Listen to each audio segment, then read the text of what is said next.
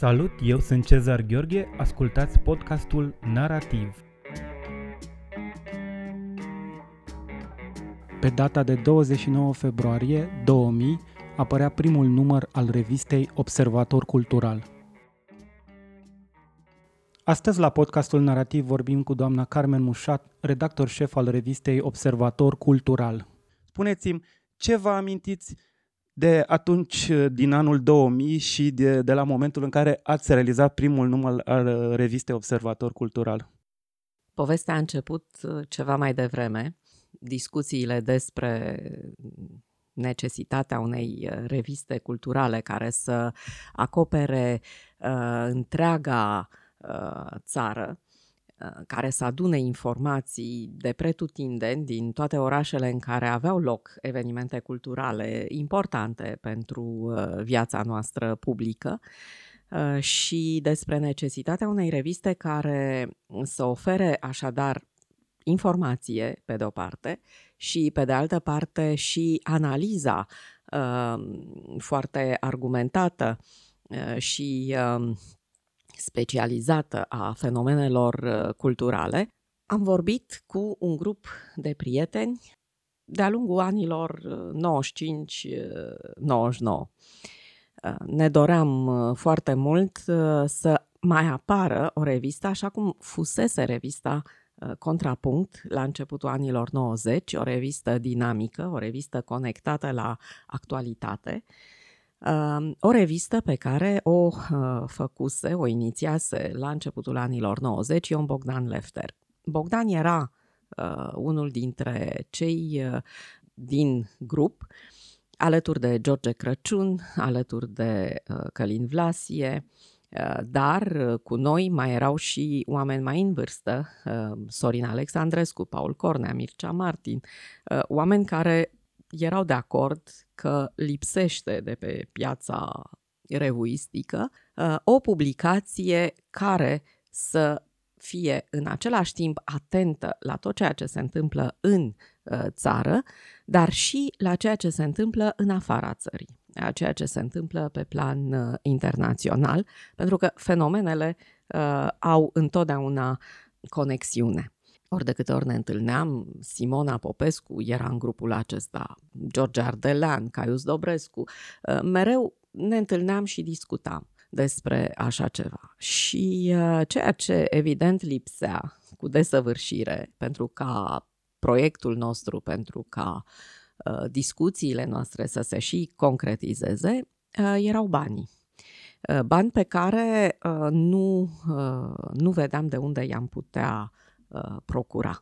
Până când, uh, în 99, în vara lui 1999, pentru că soțul meu și firma de avocatură a soțului meu uh, începuseră să fie foarte bine situați pe piața avocaturii, soțul meu a zis, ok, haideți să văd uh, proiectul vostru și uh, s-ar putea să, uh, dacă mă convingeți, uh, s-ar putea să uh, finanțez. Și așa a început aventura noastră. Uh, a început uh, cu uh, proiecte inițial și apoi, uh, din toamna lui 1999, mm, am început să ne întâlnim în, uh, la fosta noastră adresă adresa unde eu și soțul meu am locuit multă vreme și de unde ne mutaserăm cu un an înainte. E vorba de apartamentul din strada Belgrad, numărul 3, adresă la care la etajul întâi locuia Mircea Horia Simionescu și soția lui.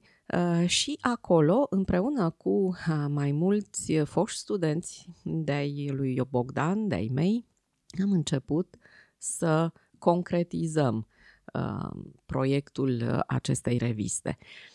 Uh, și mi-aduc aminte că Revelionul 99-2000 uh, a fost petrecut de unii dintre membrii echipei acolo, în redacție. Apoi am pregătit cu motoarele turate și cu emoții cât carul apariția primului număr. S-a lansat pe 29 februarie 2000 primul număr la uh, lăptăria lui Enache, care era la etajul 4 al Teatrului Național. Era un loc de întâlnire al tuturor artiștilor, scriitorilor, oamenilor dinamici pe plan cultural în anii aceia toate evenimentele importante erau legate într-un fel de lăptăria lui Enache. În primul număr, de altfel, noi uh, aveam uh, și foarte multe pagini cu răspunsuri la întrebarea pe care uh, o lansaserăm în perioada în care am pregătit revista. Mai e nevoie de o revistă culturală la începutul anilor 2000 și de ce? Ce argumente ar fi? O întrebare la care ne-au răspuns foarte mulți intelectuali din diferite generații. Așa încât povestea a început, zic eu, sub auspicii foarte bune și s-a derulat continuu, iată, timp de 20 de ani. Aș vrea să mai zăbovim un, uh, puțin asupra acestui moment al începutului, pentru că începuturile sunt foarte importante. Spuneți-mi, cine a făcut parte din acea primă echipă redacțională și dacă în afară de contrapunct ați avut cumva și modele internaționale de reviste culturale? Da, am avut uh, clar modele internaționale de reviste culturale. Întotdeauna, de la bun început, ne-am raportat la Uh, presa culturală din afara țării uh, și printre modelele noastre erau uh, Pariscop, o revistă franțuzească de informație pură care oferea programele teatrelor, cinematografelor, dezbaterilor, lansărilor care aveau loc în spațiul public din Franța. Și în primii ani am avut patru pagini Uh, spre finalul revistei, consacrate exclusiv informațiilor de această natură. Uh, pe vremea aceea nu exista internet uh, ca să poți consulta programele teatrelor sau ale cinematografelor și nici reviste cum au apărut ulterior, gen B24 Fan sau 7 seri, care să-ți ofere informație. Culturală, da, da, da, să știi, vrei să-ți faci un program pe săptămâna următoare, să știu ce aleg, teatru, film, uh, concerte, uh, lansări, dezbateri și așa mai departe. Uh, asta a fost unul dintre modele. Alte modele de presă, de reviste au fost New York Times, London Review of Books, care oferă Ehm, și analize ample ale uh, fenomenelor uh, culturale. Prima redacție, prima echipă redacțională a fost uh, una, repet, foarte, foarte tânără. Uh, și mi-aduc aminte, deci în afară de Bogdan și de mine, au fost, uh, au pornit uh, odată cu noi, alături de noi, Victoria Luță, Eh, Paul Cernat, Cristian Munteanu, care a fost primul secretar general al redacției, ehm, Diana Soare, Ana Maria Popescu, ehm, erau atunci în, în redacție și făceau corectură ehm, Ruxandra Mihailă, Uh, o persoană extraordinară, o legendă, aș spune. Uh, Ruxandra Mihailă, uh, un om de o competență și culturală și profesională și uman, un om deosebit, un om de la care am învățat meserie. Doamna Nina Lupescu, tot corectură, apoi Diana Simionescu, și ea uh, s-a uh, alăturat echipei noastre uh, pe corectură. Uh, era apoi, uh, într-o a doua fază, uh, a apărut uh, Ana Maria Algafri în redacție, uh, Răzvan Pahonțu. Uh, a fost uh, o echipă, aș spune eu, uh, a, Olga Machin, care făcea, uh, care culegea textele Uh, și uh, Corina Mâță, care tehnoredacta, făcea tehnoredactarea, Florin Iaru ne-a ajutat atunci foarte mult, Tudor Jebeleanu ne-a ajutat foarte mult, Florin Iaru tot pe par- parte de tehnoredactare, uh, concepție, grafică. Inclusiv fontul, dacă nu Inclusiv mă fontul, da. De font a fost responsabil Florin. Vlad Arghir, care se ocupa și el de imaginea vizuală a revistei și Tudor Jebeleanu, care la fel ne-a, ne-a ajutat ani la rând ca revista să arate Uh, bine și uh, fotografiile care apăreau în ea uh, să aibă calitate.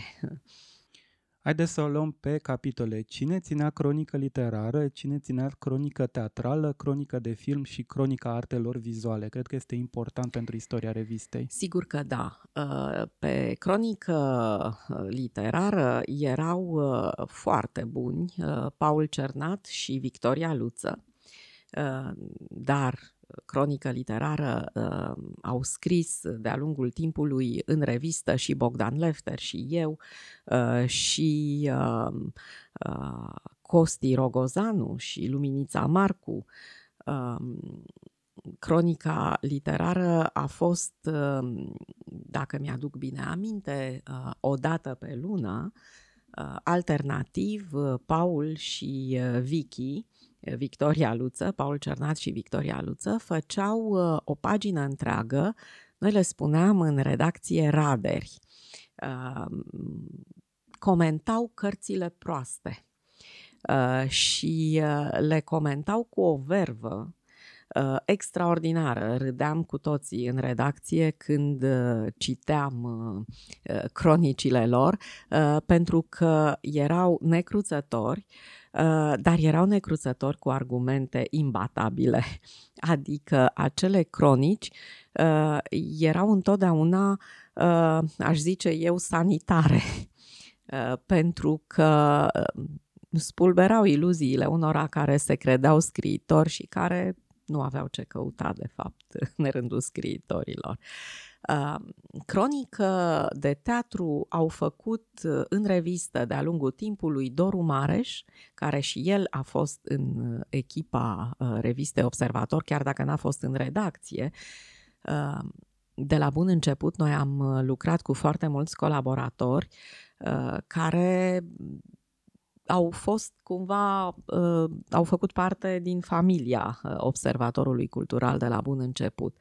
Uh, Doru Mareș uh, scria cronică de teatru, Iulia Popovici și ea a scris cronică de teatru, Iulia a scris și uh, uh, cronică literară. Uh, pe cronică de film au fost uh, Mihai Fulger, uh, încă de la început și uh, a mai fost uh, Valerian Sava. Uh, Alex Leo Șerban Alex Leo Șerban, ba da, sigur că da, Alex Leo Șerban uh, a fost și Mihai Kirilov, amândoi au fost foarte apropiați de observator cultural și au făcut cronică de film la observator cultural. Deci, Apoi, cu alte cuvinte, s-a creat o adevărată școală de critică. S-a creat o școală de critică și, cred eu, s-a creat o școală de jurnalism cultural. Observator cultural a avut de la bun început, printre scopurile sale, și acela de a crea o școală, o școală de jurnalism, o, de a arăta că se poate face jurnalism cultural de calitate și atunci când uh, uh, ești foarte receptiv la actualitate, la ceea ce se întâmplă, la fenomenul cultural în desfășurare. Uh, nu ne-am dorit să fim o revistă atemporală, o revistă care să uh, se închidă cumva în redacție și să scrie despre cărți așa, fără nicio legătură cu uh, prezentul, cu ceea ce se întâmplă. Ne-am dorit mereu uh, să, uh, să reacționăm uh, imediat la provocările uh, pe care uh, viața culturală uh, le adresa. Cine a mai fost? Uh, am avut o serie de rubrici uh, în uh, primii ani. Mm, e vorba de o rubrică a lui Andrei Cornea, Cuvintelnic fără frontiere. El a și uh, scos apoi o carte uh, cu textele care s-au adunat uh, de-a lungul anilor în această rubrică. Erau atunci Mihai Grecea era în echipa Observatorului Cultural și el s-a alăturat nouă după ce Cristi Munteanu n-a mai putut continua ca secretar general de redacție, ni s-a alăturat Ana Maria Sandu, și apoi revista a avut de la bun început o rubrică de interviuri foarte bună. Dacă primele trei sau patru interviuri au fost făcute de Cristina Apoenaru, după aceea, interviurile revistei au fost uh, făcute săptămânal de Svetlana Cârstean, uh, apoi de Raluca Alexandrescu. Eram cu toții uh, la început, eram cu toții foarte entuziaști, nu ne speriau dificultățile și au fost foarte multe. În primul rând, dificultăți de ordin financiar, Ehm, apoi ehm, am avut de, de luptat cu scepticismul multora care ehm, mai direct, mai indirect ne-au spus e, sunteți naivi dacă voi credeți că o asemenea revistă poate să dureze, dacă o asemenea revistă poate uh, să depășească mai mult de 2-3 ani de apariții săptămânale. Am vrut să fim uh, naivi și entuziaști și cred că ne-a, ne-a reușit. Tinerii care scriau la revistă și care aduceau alți uh, tineri la rândul lor, uh, Bianca Cernat a început să scrie la revistă, a fost o, o emulație reală. Uh, și chiar dacă uh, am fost uh, diferiți între noi, uh, chiar dacă n-am fost niciodată scutiți de uh, conflicte, uh, revista a, a mers înainte.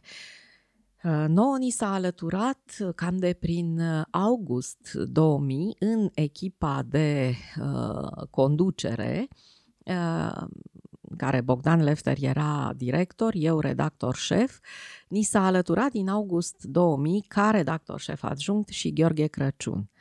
Gheorghe Crăciun, care a venit de la Brașov, s-a mutat în București și uh, a rămas uh, în redacție uh, până în 2001, până prin uh, septembrie 2001. Uh, Gheorghe Crăciun a fost și înainte și după ce a plecat din uh, redacție, a fost, uh, aș spune eu, chiar și atunci când nu era în caseta redacțională, a fost un membru, uh, un pilon al revistei Observator Cultural. Spuneți-mi, pentru că am vorbit și despre percepții și despre diferențe, sunt foarte mulți cititori care urmăresc revista încă de la apariția ei și sunt nelămuriți în legătură cu, să-i spunem, orientarea ideologică a revistei. Practic, unii reproșează că revista nu este îndeajuns de ideologizată, pe când alții reproșează exact opusul, că este prea ideologizată. Cum v-ați propus la început? Ce tip de abordare v-ați propus la început față de uh, reprezentarea actualității culturale? E o discuție lungă și cu multe nuanțe aici.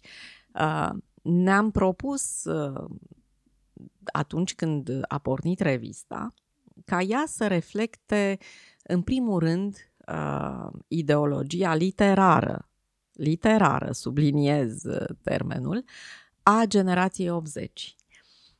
O generație care în anii 80 Uh, nu a avut uh, deschidere, suficientă deschidere, uh, nu a putut pătrunde pe piața ideilor pentru că au fost percepuți ca o generație subversivă care atenta la ordinea de partid și de stat. Cărțile lor, ale unora dintre membrii generației, au apărut la începutul anilor 80 Uh, pentru ca apoi uh, robinetul uh, de partid să se închidă și uh, numele lor să fie, în urma unei campanii vehemente pe care a adus-o în anii 80 uh, revista Săptămâna și uh, Vadim uh, Tudor și Eugen Barbu, Vadim da. Tudor da. și uh, unii dintre cei de la uh, Luceafărul, de la revista Luceafărul după 1983-84 încolo, uh, când uh, redactor șef era Nicolae Dan Fruntelată, s-a dus împotriva generației 80 o campanie uh, susținută de uh, denigrare. Erau percepuți ca un uh, pericol la adresa uh, ideologiei oficiale, ideologiei comuniste. De ce? Pentru că erau uh, foarte cosmopoliți, uh, erau uh, uh, foarte uh, nonconformiști uh, și doreau cumva să, să schimbe Uh, modul de a face literatură, modul de a citi literatură uh, și de a, uh, chiar de a pune în discuție ordinea socială și politică. Nu li s-a dat prilejul să facă asta prea curând. După 90, cu excepția anilor în care revista Contrapunct a apărut și care era o revistă făcută exclusiv de obzeciști, după dispariția revistei Contrapunct, obzeciștii nu și-au găsit loc în presa centrală. Nu îi veți vedea, dacă veți căuta în arhivele revist, unor reviste ca România Literară, de pildă, decât sporadic prezent numele lor. Generația 80 n-a fost o generație care să aibă revista ei. Uh, exista la Brașov revista Interval, o revistă foarte consistentă și bine făcută, dar nu era o revistă săptămânală, ci o revistă lunară și o revistă care nu avea distribuție națională.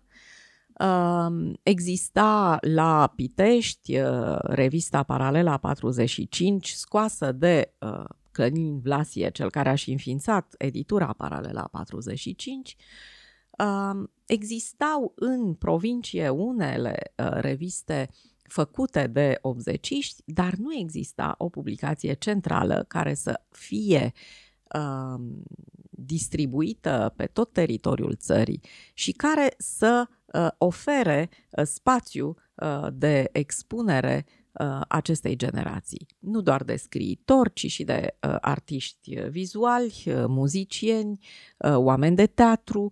Uh, era, uh, din acest punct de vedere, uh, foarte uh, lacunar, aș spune, peisajul cultural. Și atunci, uh, în discuțiile cu Bogdan, uh, s-a conturat proiectul acestei reviste ca revistă a generației 80. Uh, și Observator Cultural a fost uh, în mare parte o revistă a generației 80. Spun în mare parte pentru că ea nu a fost exclusiv o revistă a generației 80. Uh, aici aș vrea să pun o întrebare. Într-adevăr, asta era și percepția mea până în 2005 că, într-adevăr, revista, cel puțin din punct de vedere literar, reflecta ideologia literară a generației 80. După 2005 însă, revista se deschide tuturor generațiilor literare și artistice. Deja vedem uh, revista deschisă către generația 2000, către proza și poezia care se scrie uh, atunci, uh, la începutul anilor 2000 și în același timp către uh, artele vizuale, către teatru și către filmul uh, realizat atunci? Uh, către artele vizuale, teatru și film, revista a fost deschisă de la bun început, uh, ca și către problemele de educație ale sistemului educațional. Uh, din acest punct de vedere, nu s-a petrecut nicio schimbare uh, după despărțirea de Bogdan. Dar e foarte adevărat, uh, de asta am spus înainte că, par, că în mare parte, dar nu exclusiv, era o, genera- o revistă a generației 80, pentru că din acest punct de vedere, uh, diferențele de viziune între Bogdan și mine uh, s-au manifestat și în uh, modul de construcție a, a revistei. Uh, Bogdan, ca uh, scriitor reprezentativ al generației 80, ca, dacă vreți, critic uh, al uh, Criticul acestei antitră, generații. reprezentativ, da, am spune, da, da. criticul uh, um, n-aș spune antitră, pentru că au fost uh, mai mulți, de pildă Gheorghe Crăciun, care e și criticul, dar și teoreticianul Da, acestei generații. Um, dar Bogdan e un nume reprezentativ Da, uh, da. pentru ceea ce înseamnă critica generației 80.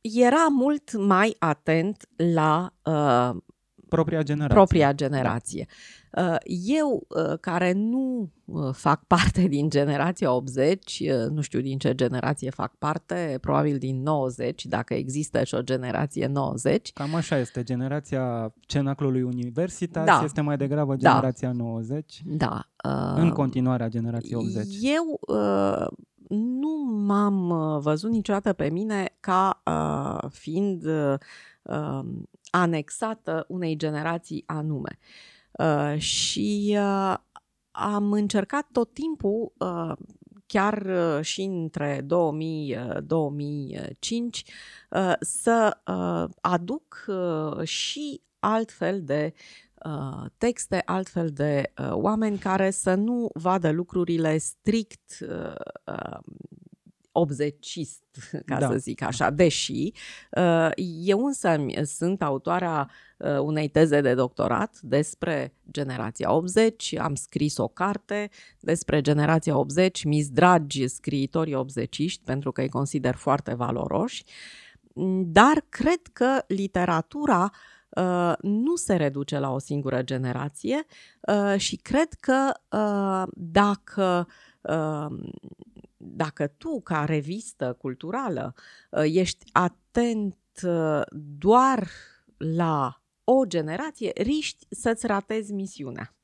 Uh, și de asta, după 2005, uh, impresia multora a fost uh, și realitatea, nu doar impresia, a fost că, da, revista s-a deschis cumva către mai multe generații. Uh, De pildă, uh, se știe asta, um, din totdeauna membrii generației 80 au fost în război cu generația 60. Um, 2000 știi sunt în război cu generația 80. Întotdeauna uh, există război între generații, istoria literaturii ne-o spune, da? Uh, și atunci uh, ar fi absurd uh, ca revistă culturală care își propune să acopere uh, actualitatea să ignori ceea ce se întâmplă uh, în uh, jur sau să tratezi cu mefiență uh, tot ceea ce nu aparține generației de care te simți uh, mai aproape. Uh, asta a fost, da, uh, schimbarea de viziune. Revista Observator Cultural înseamnă și premiile revistei Observator Cultural pentru literatură. Uh, Prima ediție a avut loc în 2000, cât 2007. 2007.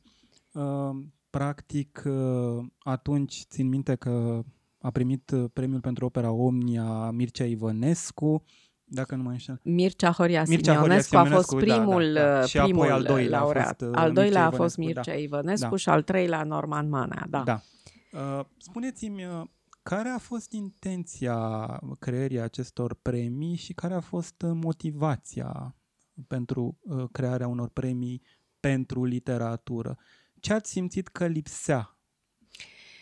Uh, Ca să vorbesc despre uh, premii și despre momentul premiilor, ar trebui să ne oprim puțin la momentul uh, ianuarie 2005, uh, februarie-martie 2005.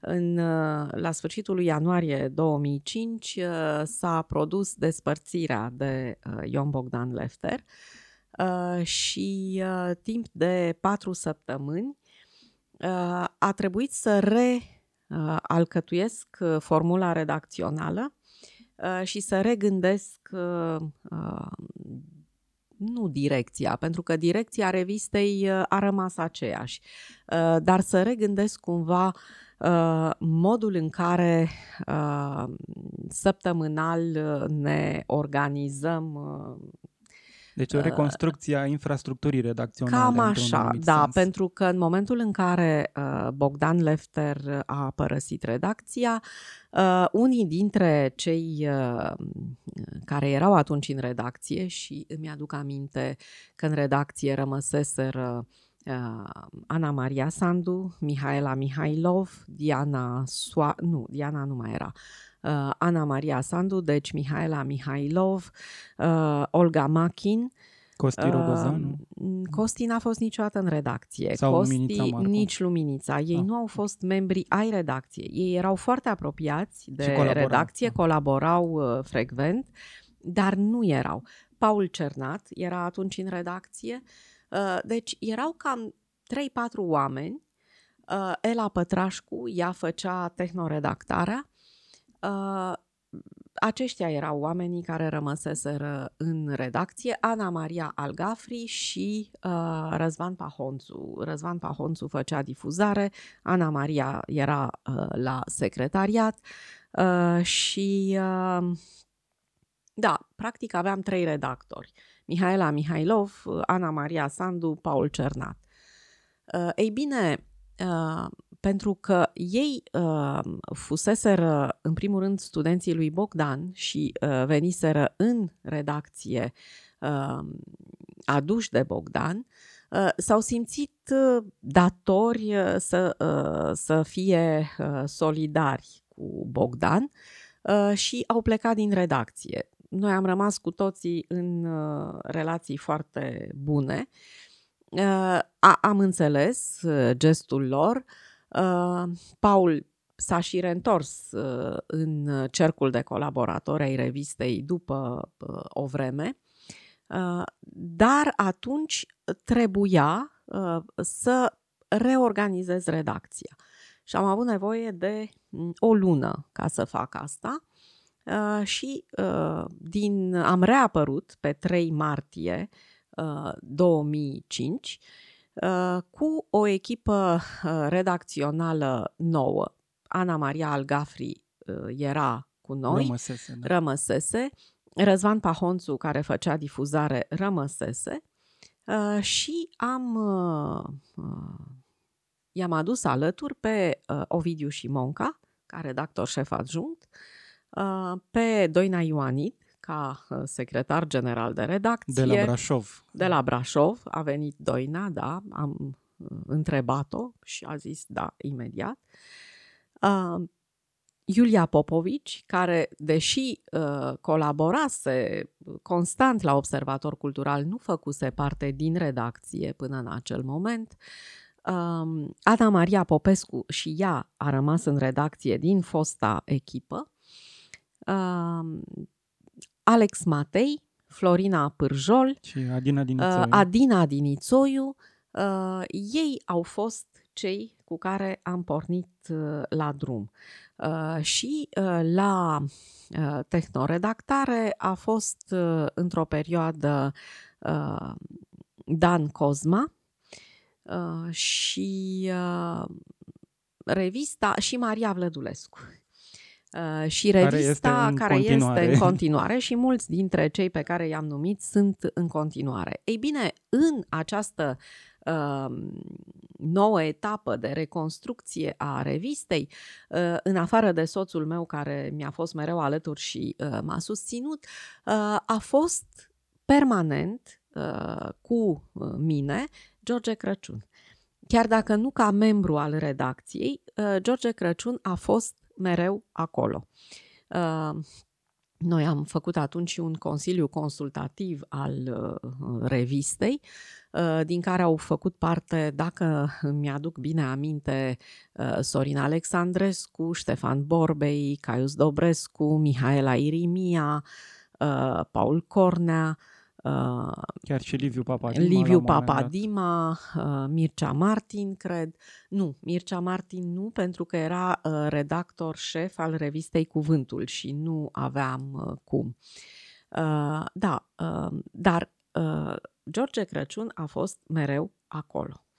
Uh, Ei bine, uh, în uh, de-a lungul anului 2006 am discutat foarte mult despre faptul că, într-un fel, ierarhiile literare erau viciate și aș spune că și astăzi, în bună măsură, sunt viciate de tot felul de uh, idiosincrazii, de tot felul de uh, resentimente ale celor care decid premiile, membri ai juriilor, șefi de reviste uh, și cumva uh, impresia generală era că uh, depinde foarte mult uh, de grupul din care faci parte uh, ca să iei sau să nu iei un premiu, ca să fii sau să nu fii recunoscut. Uh, și uh, am discutat foarte mult despre nevoia de a uh, avea uh, ierarhii uh, care să fie stabilite lăsând deoparte toate aceste mici meschinării, resentimente, idiosincrazii. Da. Evident că subiectivitatea există. Evident că uh, nimeni nu e infailibil. Uh, sigur că nicio listă de nominalizări, nicio listă de premii nu o să reflecte întotdeauna adevărul sau realitatea pură, realitatea absolută. Dar uh, intenția a fost să încercăm să trecem dincolo de, uh, știu și eu, uh, uh, nemulțumirile personale față de un autor sau altul și să judecăm, așa cum își doreau pașoptiștii da, la 1840, cartea și nu, cartea omul. și nu persoana. Da. Da? E, Uh, și uh, cu George Crăciun uh, am discutat pentru prima oară despre uh, ideea de a, de a uh, institui niște premii ale revistei Observator Cultural. Uh, din păcate, George Crăciun uh, în, uh, pe 2 ianuarie 2007, 2007 uh, deci el era de multă vreme uh, bolnav, bolnav uh, n-a vrut uh, să recunoască asta Uh, dar din 2 ianuarie 2007 și până pe 30 uh, ianuarie, uh, când s-a și stins, a fost o perioadă foarte grea, grea pentru, pentru el.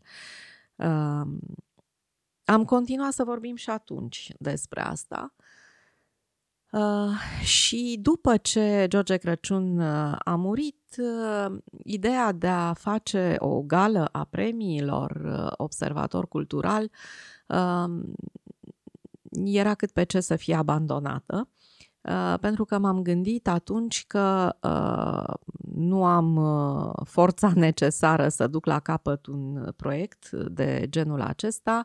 M-am gândit că poate e prea din scurt, februarie martie, am vrut ca premiile să le dăm în, uh, la sfârșit de martie uh, și uh, apoi am zis ok, poate că cel mai bun lucru, cel mai bun mod de a face ceva pentru memoria lui Gheorghe Crăciun este de a, de a face ca acest proiect uh, pe care îl discutasem împreună să prindă contur. Uh, și cumva uh, m-am aruncat în apă și m-am străduit să not. Și trebuie să spunem că cel mai substanțial premiu, premiul pentru opera Omnia, poartă numele lui Gheorghe Crăciun. Da, așa mi s-a părut uh, corect uh, ca uh, premiul uh, marele premiu Opera Omnia să poarte numele lui Gheorghe Crăciun. De altfel, uh, dacă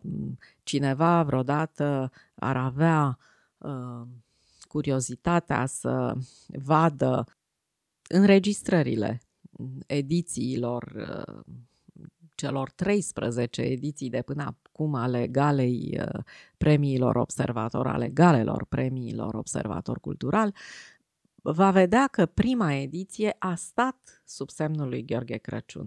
Aproape toți cei care au urcat pe scenă uh, au uh, vorbit despre Gheorghe Crăciun, uh, iar Mircea Horia Simionescu, uh, primul laureat al acestui premiu, cel care, așa ca și Gheorghe Crăciun, ne-a fost mereu alături, Uh, Mircea Horia Simionescu, care i-a prefațat lui Gheorghe Crăciun Puparusa. Puparusa uh, care citea în manuscris cărțile lui George Crăciun, a vorbit uh, extraordinar de cald și, și de frumos despre el. Aș vrea să vorbim uh, puțin despre modul în care noi facem aceste nominalizări, pentru că trebuie să spunem că nominalizările la diferitele secțiuni nu sunt uh, rezultatul op- strict al opțiunilor oamenilor din redacție. Noi trebuie să spunem că pe lista aceasta de nominalizări votează pentru această listă peste 20 de oameni din diferite generații. Deci este vorba despre un tablou uh, realizat din foarte multe opțiuni. Și nu numai din foarte din uh, generații diferite, dar și din orașe. Și din diferite. orașe diferite, da. Uh, nu sunt doar uh, uh, votanți din București. Uh, avem pe, pe lista uh, celor care votează pentru Uh, nominalizările Observatorului Cultural, critici literari, uh, colaboratori ai revistei Observator Cultural și nu numai. Uh, oameni care scriu despre cărți din Iași, Cluj, Timișoara, Arad, Sibiu, Brașov, deci da. oameni, oameni diversi Uh, și, uh, așa cum spuneai înainte, din generații diferite.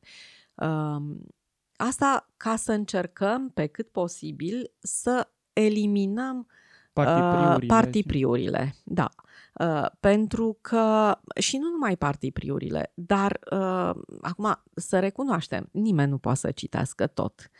Uh, și uh, ai mai multe șanse, consultând mai mulți oameni, uh, să nu ratezi lucrurile importante decât uh, le-ai avea dacă mereu uh, uh, te-ai uh, adresa, uh, un, nu știu, unui număr de 5-6 uh, persoane. Așa că, uh, pe de o parte, uh, încercăm să eliminăm lacunele și partipriurile, uh, pe de altă parte, uh, încercăm înainte chiar de a, de a face uh, aceste, acest sondaj, să adunăm informații despre cărțile apărute de la toate editurile. Editurile care publică literatură română originală. Uh, luăm în uh, calcul întotdeauna uh, doar cărțile apărute în limba română, deci nu traducerile, chiar dacă e vorba de autori români care locuiesc în străinătate, dar care scriu în engleză, franceză, italiană și sunt traduși în română. Ne interesează și, literatura... Și nu antologiile și... Nu antologiile, nu uh, edițiile, uh, re, nu reeditările. Uh, sau cărți cu mai mulți autori. Sau cărțile cu mai mulți uh, autori, da. Uh, și nu ne interesează cărțile inedite ale, una, ale unor autori care uh, au murit deja. Da. Uh, premiem doar uh, cărțile unor autori care sunt printre noi uh, și ar mai fi ceva important de spus, uh, și anume că uh, premiul uh, Opera Omnia uh, l-am acordat întotdeauna unui scriitor, da, poezie, proză, eseu, și nu l-am acordat niciodată uh, unui critic sau teoretician literar. De la bun început uh, am uh, vrut ca acest premiu uh, să fie, uh, să, să recompenseze activitatea uh, unui scriitor, nu a unui critic sau teoretician, uh, și a unui scriitor uh, care uh, să se fi manifestat um, pe mai multe planuri uh, și care să fi și construit ceva. Uh, pentru că uh, m-am gândit că Gheorghe Crăciun e un astfel de uh, scriitor uh, care a fost și poet, uh, prozator, uh, care uh, a fost și eseist. Bun, că a fost teoretician și uh, critic e foarte adevărat, dar înainte de asta Gheorghe Crăciun a fost și un constructor. Da. uh, un constructor de idei, dar și un constructor de instituții. Uh, Paralela 45, editura Paralela 45 îi datorează foarte mult, uh, pentru că multe dintre colecțiile uh, editurii Paralela 45 au fost gândite de uh, Gheorghe Crăciun. Um, revista Interval îi datorează foarte mult, pentru că împreună cu Sandu Mușina, cu Caius Dobrescu, cu Andrei Bodiu, Gheorghe Crăciun a construit revista Interval. Și aș mai spune, chiar și aș mai spune un lucru despre premii. Faptul că nominalizările sunt realizate în urma opțiunilor mai multor oameni din diferite spații culturale, așa cum ați spus, și din diferite generații, are și un uh, al doilea avantaj. Noi nu premiem neapărat cele mai vizibile cărți. Sunt cărți care apar la edituri foarte mici, care nu au o putere, o forță de distribuție foarte mare, dar care prin uh, învergura uh, pariului literar pe care îl propun sunt cărți care definesc uh, un spațiu literar. Și de aceea cred că este foarte important ca opțiunile acestea să nu fie strict opțiunile membrilor redacției, ci să fie opțiunile oamenilor care uh, sunt fie de la Cluj, fie de la Iași, fie de la Timișoara și așa mai departe. Așa este uh, și uh, lista de nominalizări pe care, listele de nominalizări pe care le propunem uh, în fiecare an, uh, ne dorim să fie, uh, de fapt, uh, repet, nu, uh, nu infailibile, nicio listă nu e infailibilă, dar cred că dacă cel care citește o asemenea listă și știe ce se publică în literatura română, să nu-și pună nicio clipă întrebarea de ce X apare pe lista asta, Uh, pentru că dacă își pune această întrebare, atunci ne ratăm misiunea. Sigur că oricând poți să te întrebi de ce nu e și Y pe lista asta, pentru că orice listă e limitată prin uh, forța uh, întâmplării. Uh, dar toate numele și toate titlurile de pe acea listă uh, să fie imposibil de dat la o parte. Asta e uh, miza acestor nominalizări. Sigur că după aceea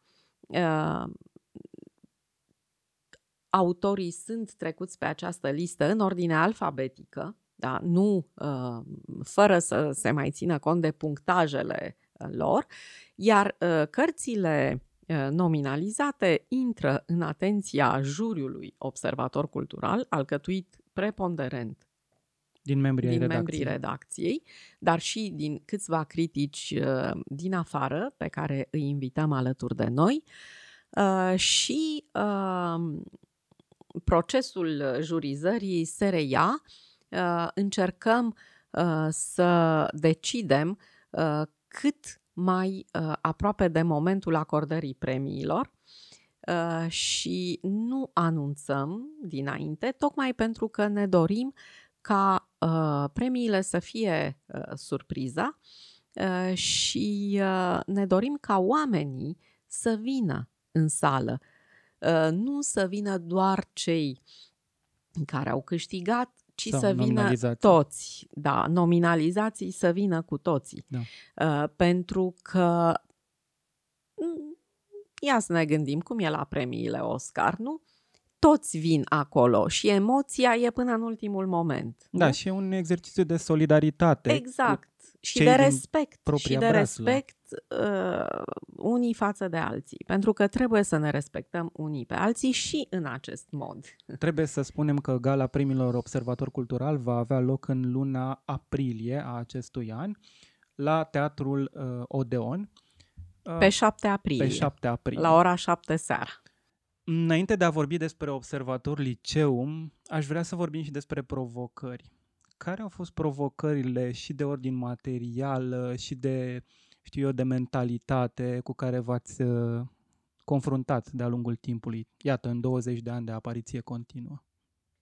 Au fost destul de multe provocările și uh, cred că una dintre uh, provocările continue, uh, valabilă și azi, este aceea a difuzării.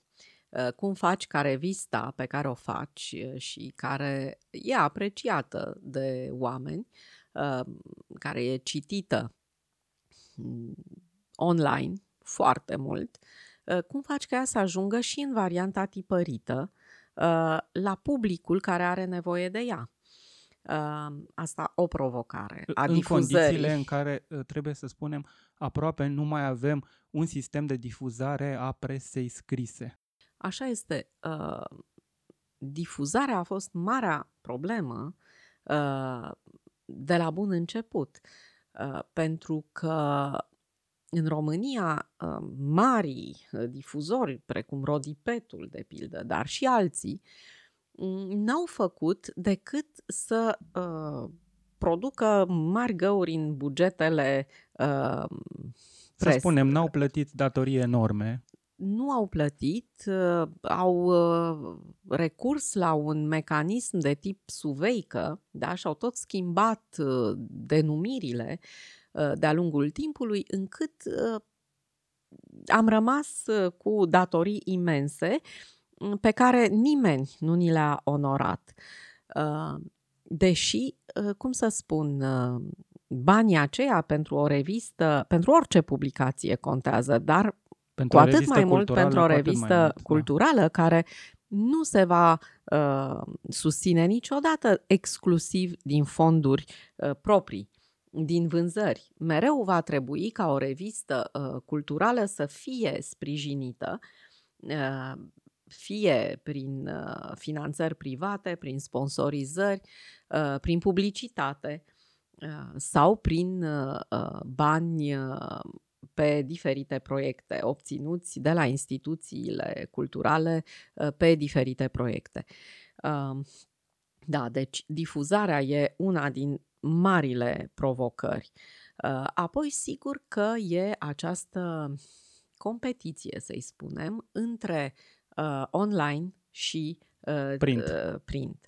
Uh, n-am văzut niciodată online-ul uh, ca pe uh, un uh, rival Uh, nu m-am gândit că mm, trebuie ori, ori, ori variantă print, ori variantă online, uh, ci întotdeauna am văzut uh, online-ul ca pe o dimensiune complementară a variantei tipărite. Sunt două moduri de expresie diferite.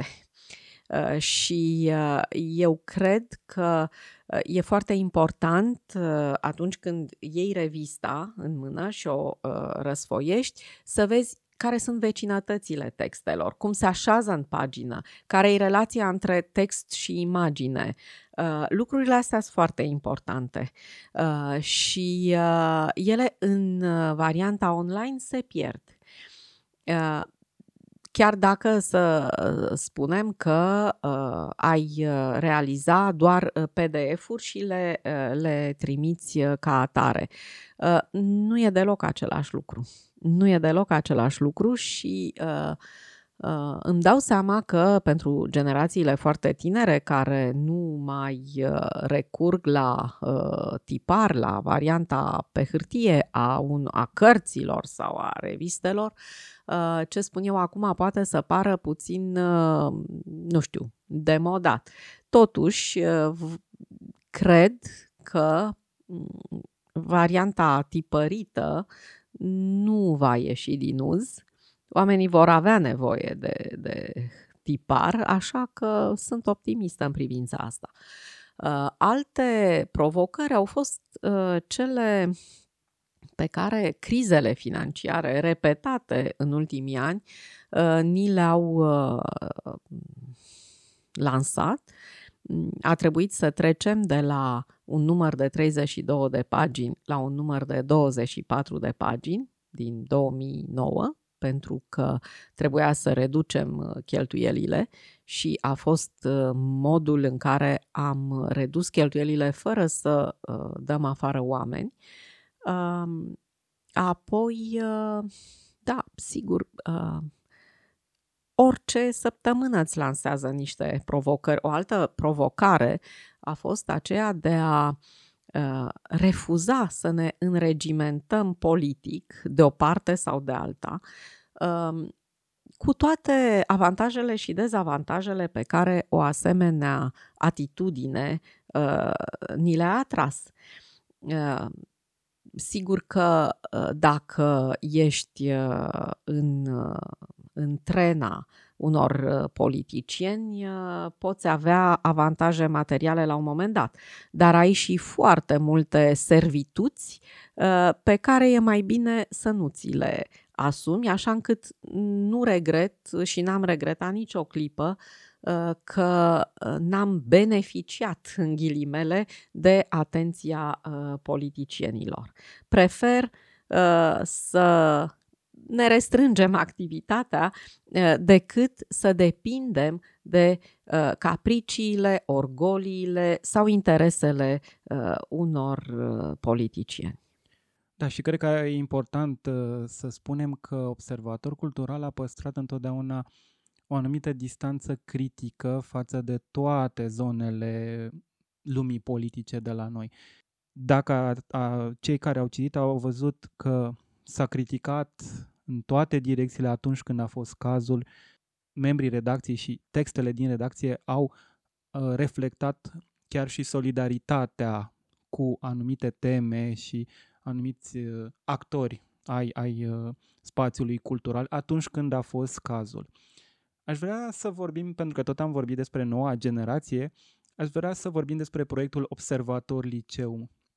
De ce ați simțit nevoia să faceți acest uh, proiect și să-l lansați, iată, la, participând cele mai importante licee din capitală la proiectul Observator Liceum și la întâlnirile Observator Liceum? Da, uh, cred că asta a fost una dintre ideile foarte bune pe care le-am avut de-a lungul timpului. Uh, asta și pentru că m-am gândit că e nevoie să ne creștem un public. Uh, noi avem ca slogan spiritul critic în acțiune și așa cum spuneam la început, de la de când am uh, inițiat uh, uh, proiectul acestei reviste, atenția uh, noastră a fost uh, îndreptată uh, către cei foarte tineri. Uh, din fericire, ca profesor care predă la Facultatea de Litere, uh, sunt în contact cu oameni foarte tineri, unii dintre ei sunt excepționali și mi se pare firesc Uh, ca acestora să li se dea o șansă. Uh, și uh, o șansă și aici, în țara lor, nu doar în afară. Dacă vrem, și asta și-a propus observatorul cultural, să modeleze mentalități, să creeze un anumit tip de consumator de cultură, capabil să filtreze prin propria lui gândire uh, informațiile care îi se oferă. Uh, interesul pentru uh, cei foarte tineri, mai tineri decât studenții, uh, a venit cumva firesc. Uh, mi-a plăcut, recunosc foarte mult, uh, ideea uh, francezilor de a acorda uh, Goncourt de liceeni care e un premiu prestigios. Uh, și m-am gândit atunci, ok, oare de ce n-ar putea și liceenii din România să uh, fie cooptați într-un astfel de uh, proiect?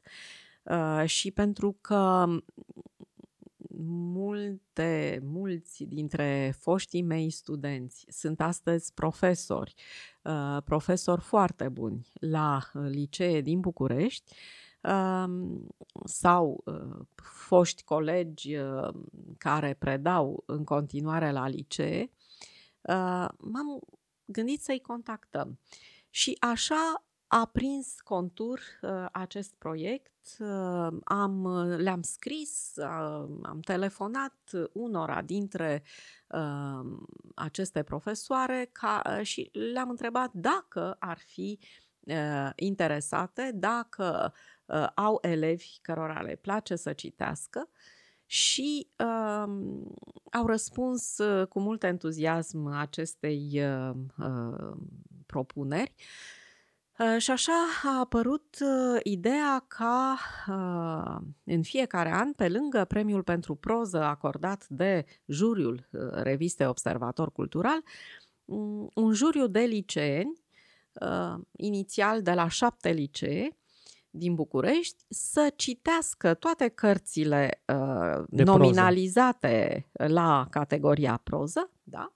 Și să uh, vină aici în redacție uh, să uh, dezbată. dezbată și apoi să voteze.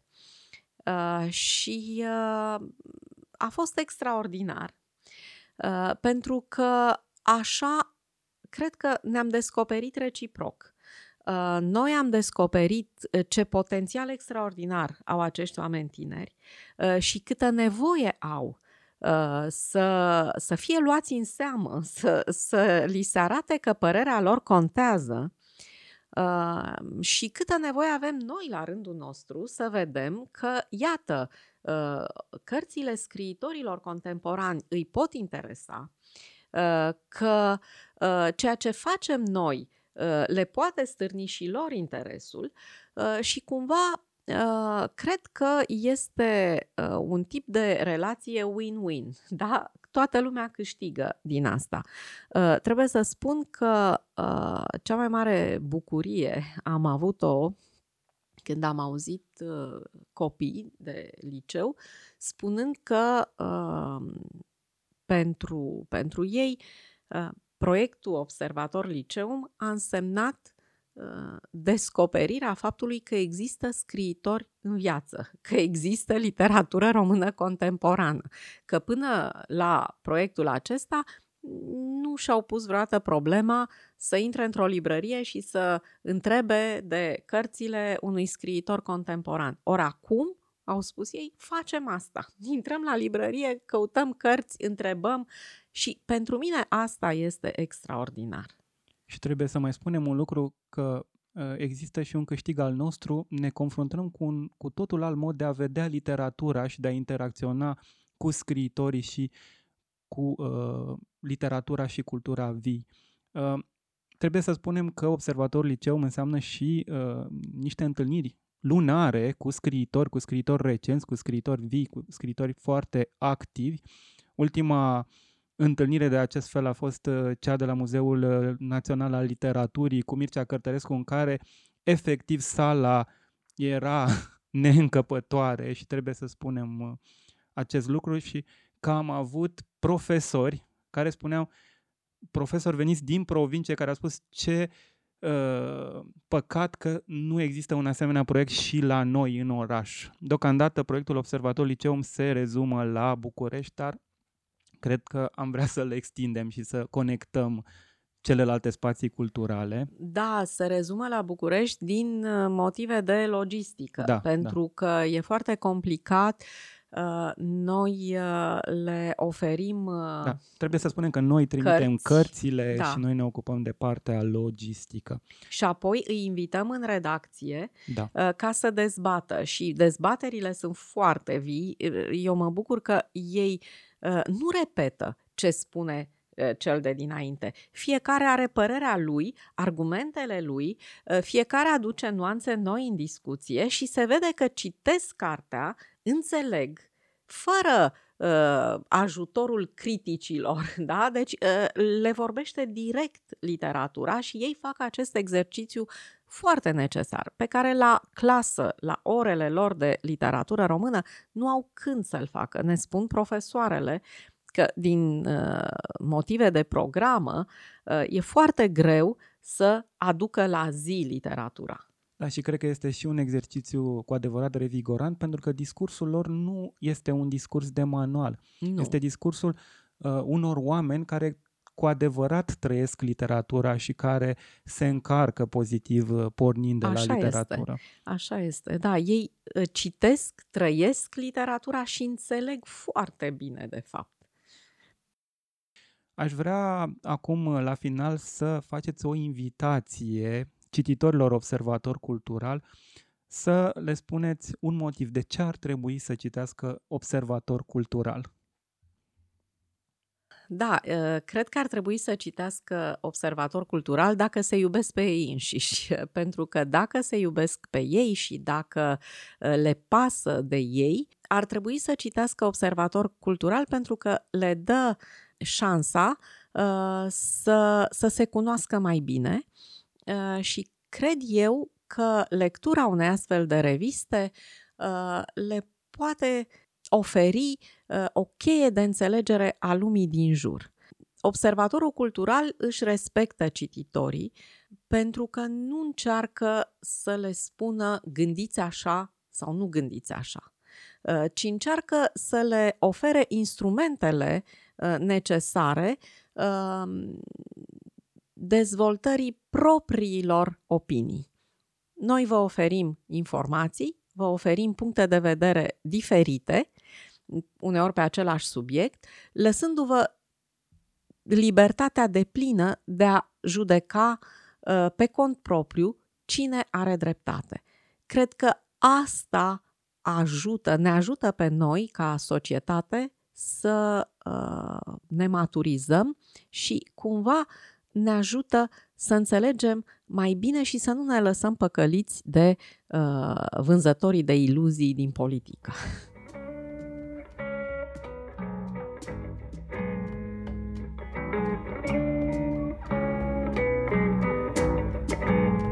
Ați ascultat podcastul Narativ? Eu sunt Cezar Gheorghe, ne auzim săptămâna viitoare.